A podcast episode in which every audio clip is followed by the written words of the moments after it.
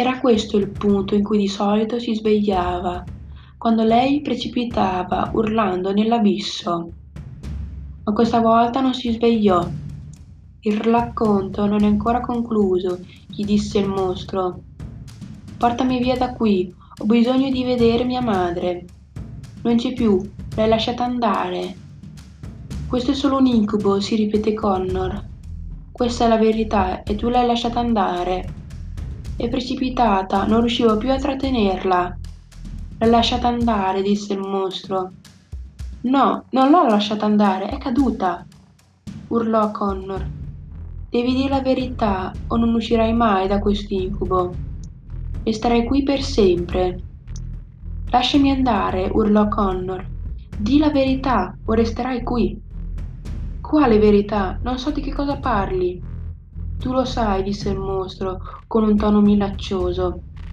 Perché sì, Connor sapeva, sapeva la verità dell'incubo. No, non posso dirla. Devi. Ti prego, no, non farmela dire. L'hai lasciata andare. Connor scosse il capo. L'hai lasciata andare, ripeté. Però adesso annuì. Avresti potuto resistere ancora un po'. Connor annuì ancora. Tu volevi che cadesse. No, urlò Connor, devi dire la verità, e adesso.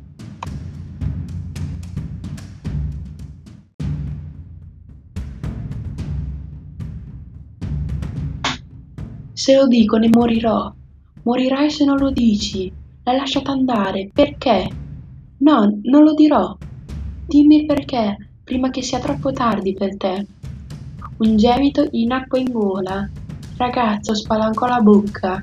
E da lì il fuoco divampò, narrò il seguito del racconto. Non potevo più sopportarlo, non sopportavo sapere che non sarebbe andata, volevo solo che passasse. E poi il fuoco divorò il mondo, spazzando via anche lui.